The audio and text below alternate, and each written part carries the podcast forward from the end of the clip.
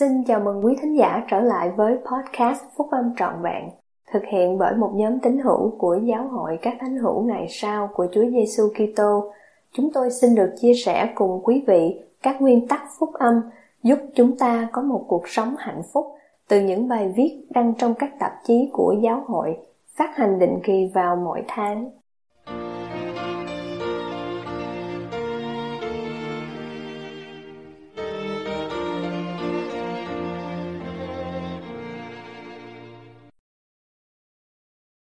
Các cửa sổ trên trời, bài của anh cả David A. Bednar thuộc nhóm túc số 12 vị sứ đồ của Giáo hội các Thánh hữu Ngày Sau của Chúa Giêsu Kitô, đọc trong Đại hội Trung ương tháng 10 năm 2013. Các phước lành thuộc linh và vật chất sẽ đến với cuộc sống của chúng ta khi chúng ta sống theo luật thập phân. Tôi muốn mô tả hai bài học quan trọng tôi đã học được về luật thập phân.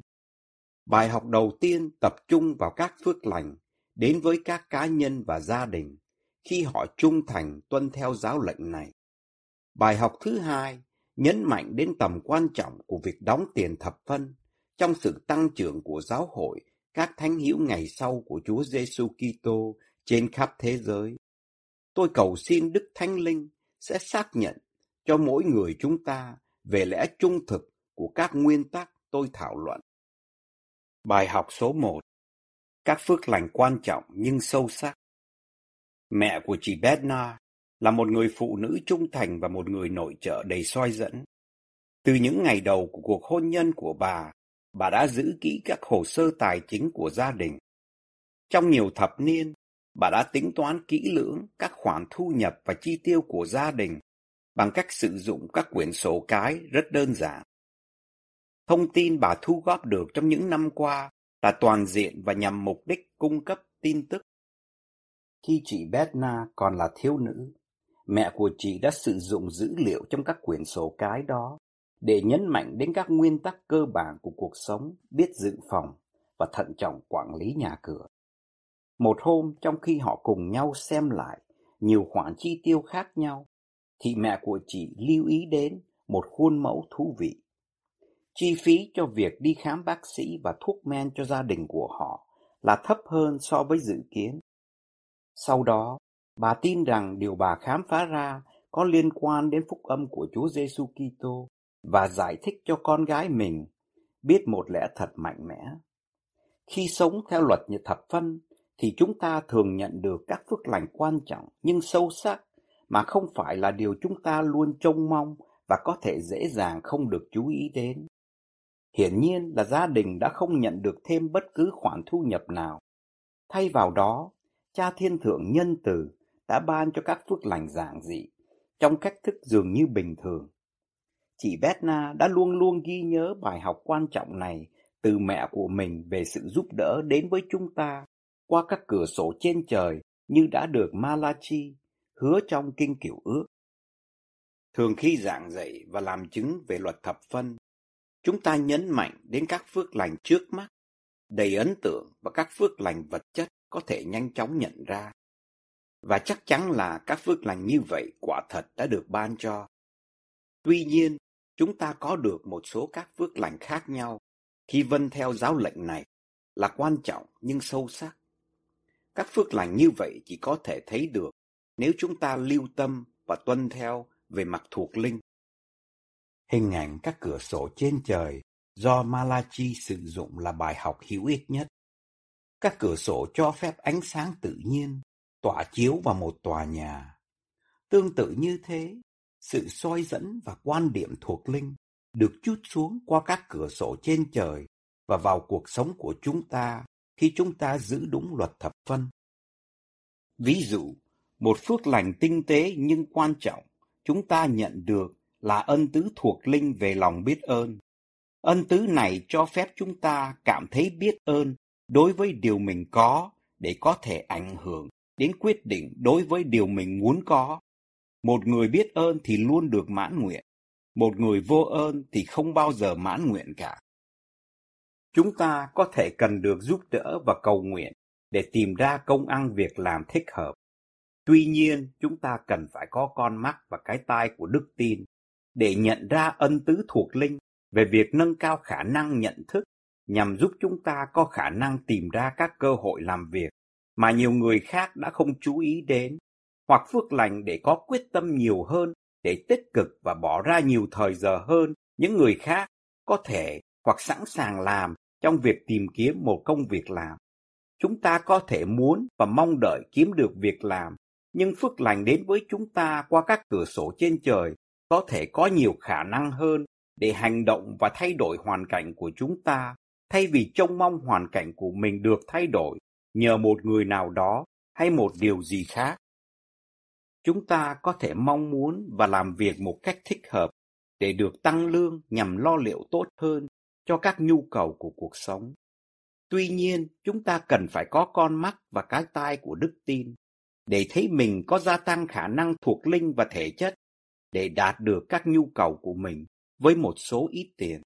Đó là một khả năng nổi bật để trông nom một cách thích hợp của cải vật chất mà chúng ta đã có.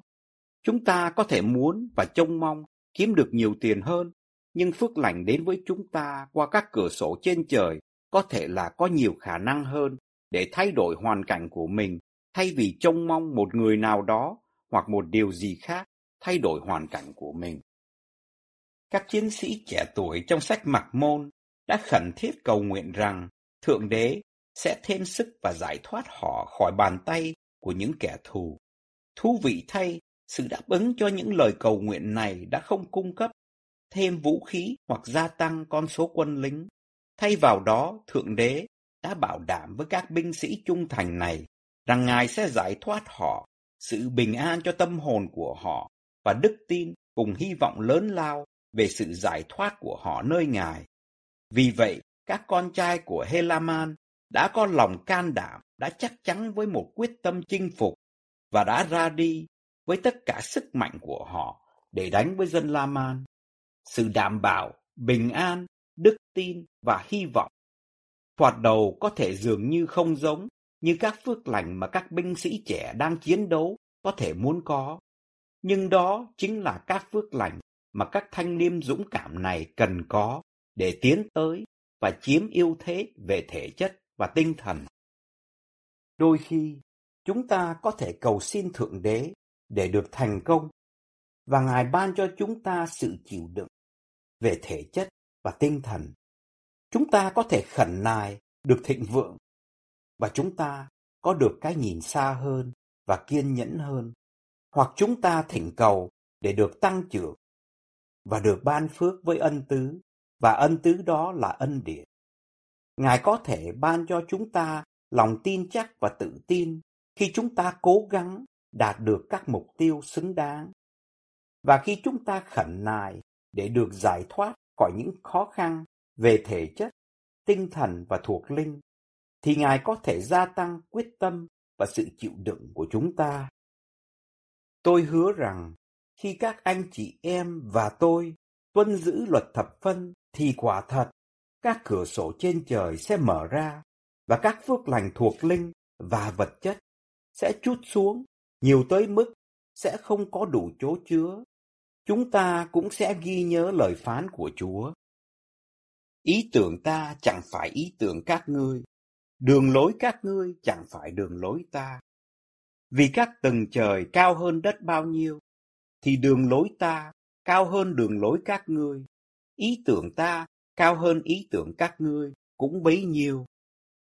Tôi làm chứng rằng khi chúng ta lưu tâm và tuân theo về phần thuộc linh, thì chúng ta sẽ được ban phước với khả năng để nhìn rõ hơn, nghe kỹ hơn và hiểu trọn vẹn hơn ý nghĩa và sự tinh tế trong đường lối, ý nghĩ và các phước lành của Ngài trong cuộc sống của chúng ta.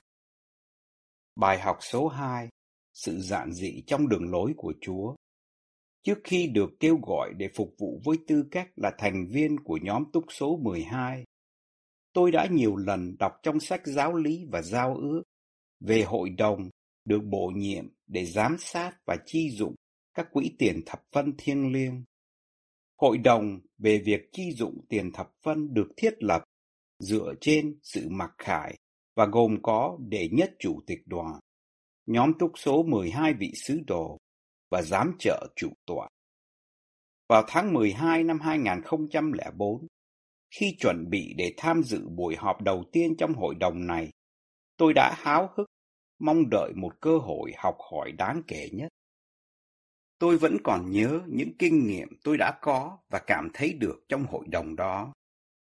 Tôi đã đạt được lòng biết ơn và kính trọng sâu xa hơn đối với luật tài chính của Chúa dành cho các cá nhân, gia đình và giáo hội của Ngài. Chương trình tài chính cơ bản của giáo hội các thánh hữu ngày sau của Chúa Giêsu Kitô cho việc thu nhập lẫn chi dụng được định rõ trong tiết 119 và 120 của sách Giáo lý và Giao ước.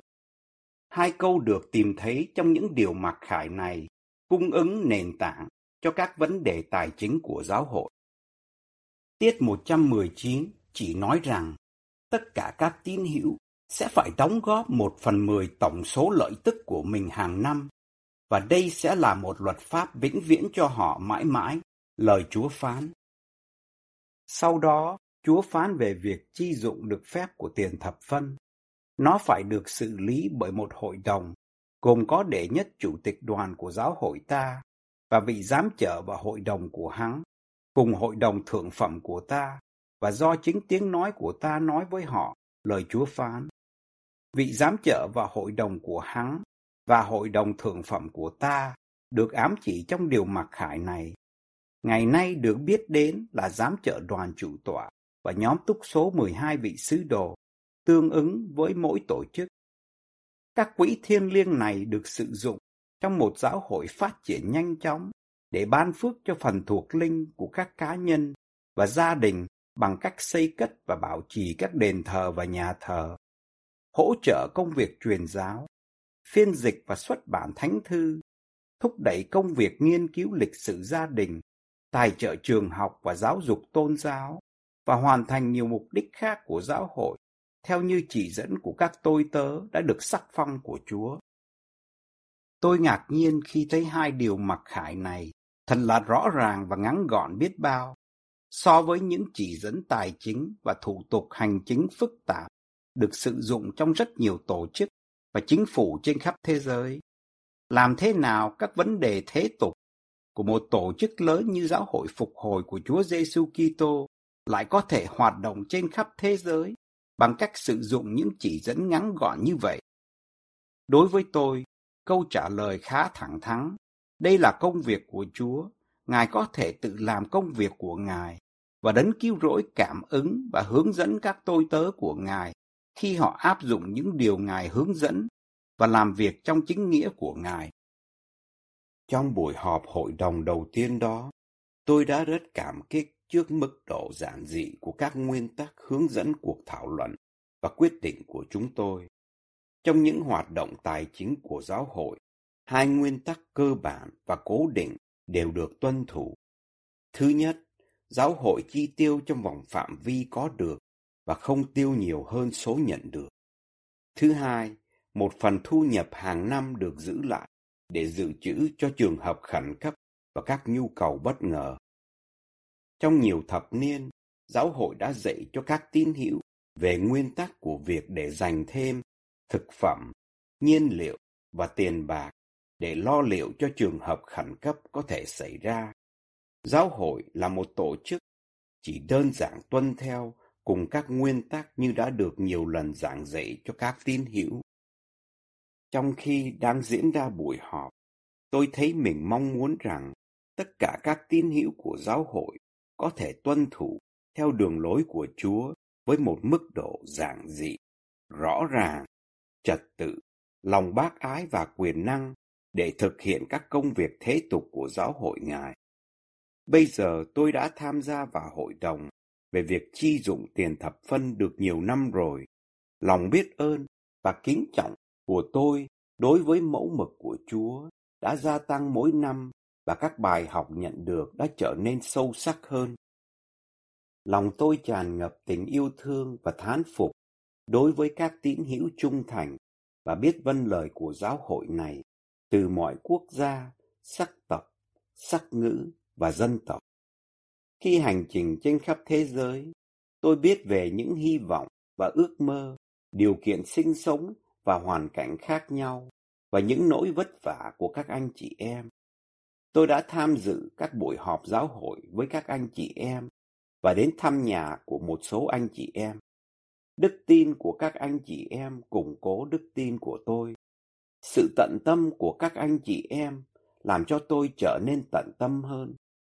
Và lòng nhân từ và sự sẵn lòng vâng phục của các anh chị em đối với luật thập phân soi dẫn tôi để trở thành một con người, một người chồng, người cha và người lãnh đạo giáo hội tốt hơn.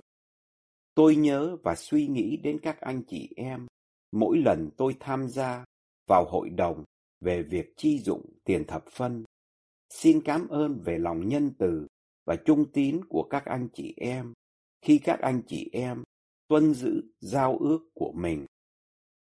Các vị lãnh đạo của giáo hội phục hồi của Chúa cảm thấy một trách nhiệm to lớn để trông nom một cách thích hợp các của lễ thiêng liêng của các tín hữu giáo hội. Chúng tôi nhận thức rất rõ ràng đồng tiền của người đàn bà quá thật là thiêng liêng biết bao. Đức Chúa Giêsu ngồi đối ngang cái rương đựng tiền dân, coi dân chúng bỏ tiền vào thế nào. Có lắm người giàu bỏ nhiều tiền, cũng có một mụ quá nghèo kia đến bỏ 2 đồng tiền ăn, 1/4 xu. Ngài bèn kêu môn đồ mà phán rằng, quả thật ta nói cùng các ngươi, mụ quá nghèo này đã bỏ tiền vào rương nhiều hơn hết thảy những người đã bỏ vào. Vì mọi kẻ khác lấy của dư mình bỏ vào, còn mụ này nghèo cực lắm, đã bỏ hết của mình có, là hết của có để nuôi mình. Tôi biết từ kinh nghiệm cá nhân rằng hội đồng về việc chi dụng tiền thập phân rất thân trọng trong việc trông nom đồng tiền của người đàn bà quá. Tôi xin bày tỏ lòng biết ơn đối với Chủ tịch Thomas S. Monson và 2 cố vấn của ông về tài lãnh đạo hiệu quả của họ trong công việc quản lý thiêng liêng này, và tôi ghi nhận tiếng nói và bàn tay của Chúa đã hỗ trợ các tôi tớ được sắc phong của Ngài trong việc làm tròn bổn phận để đại diện cho Ngài. Một lời mời và một chứng ngôn.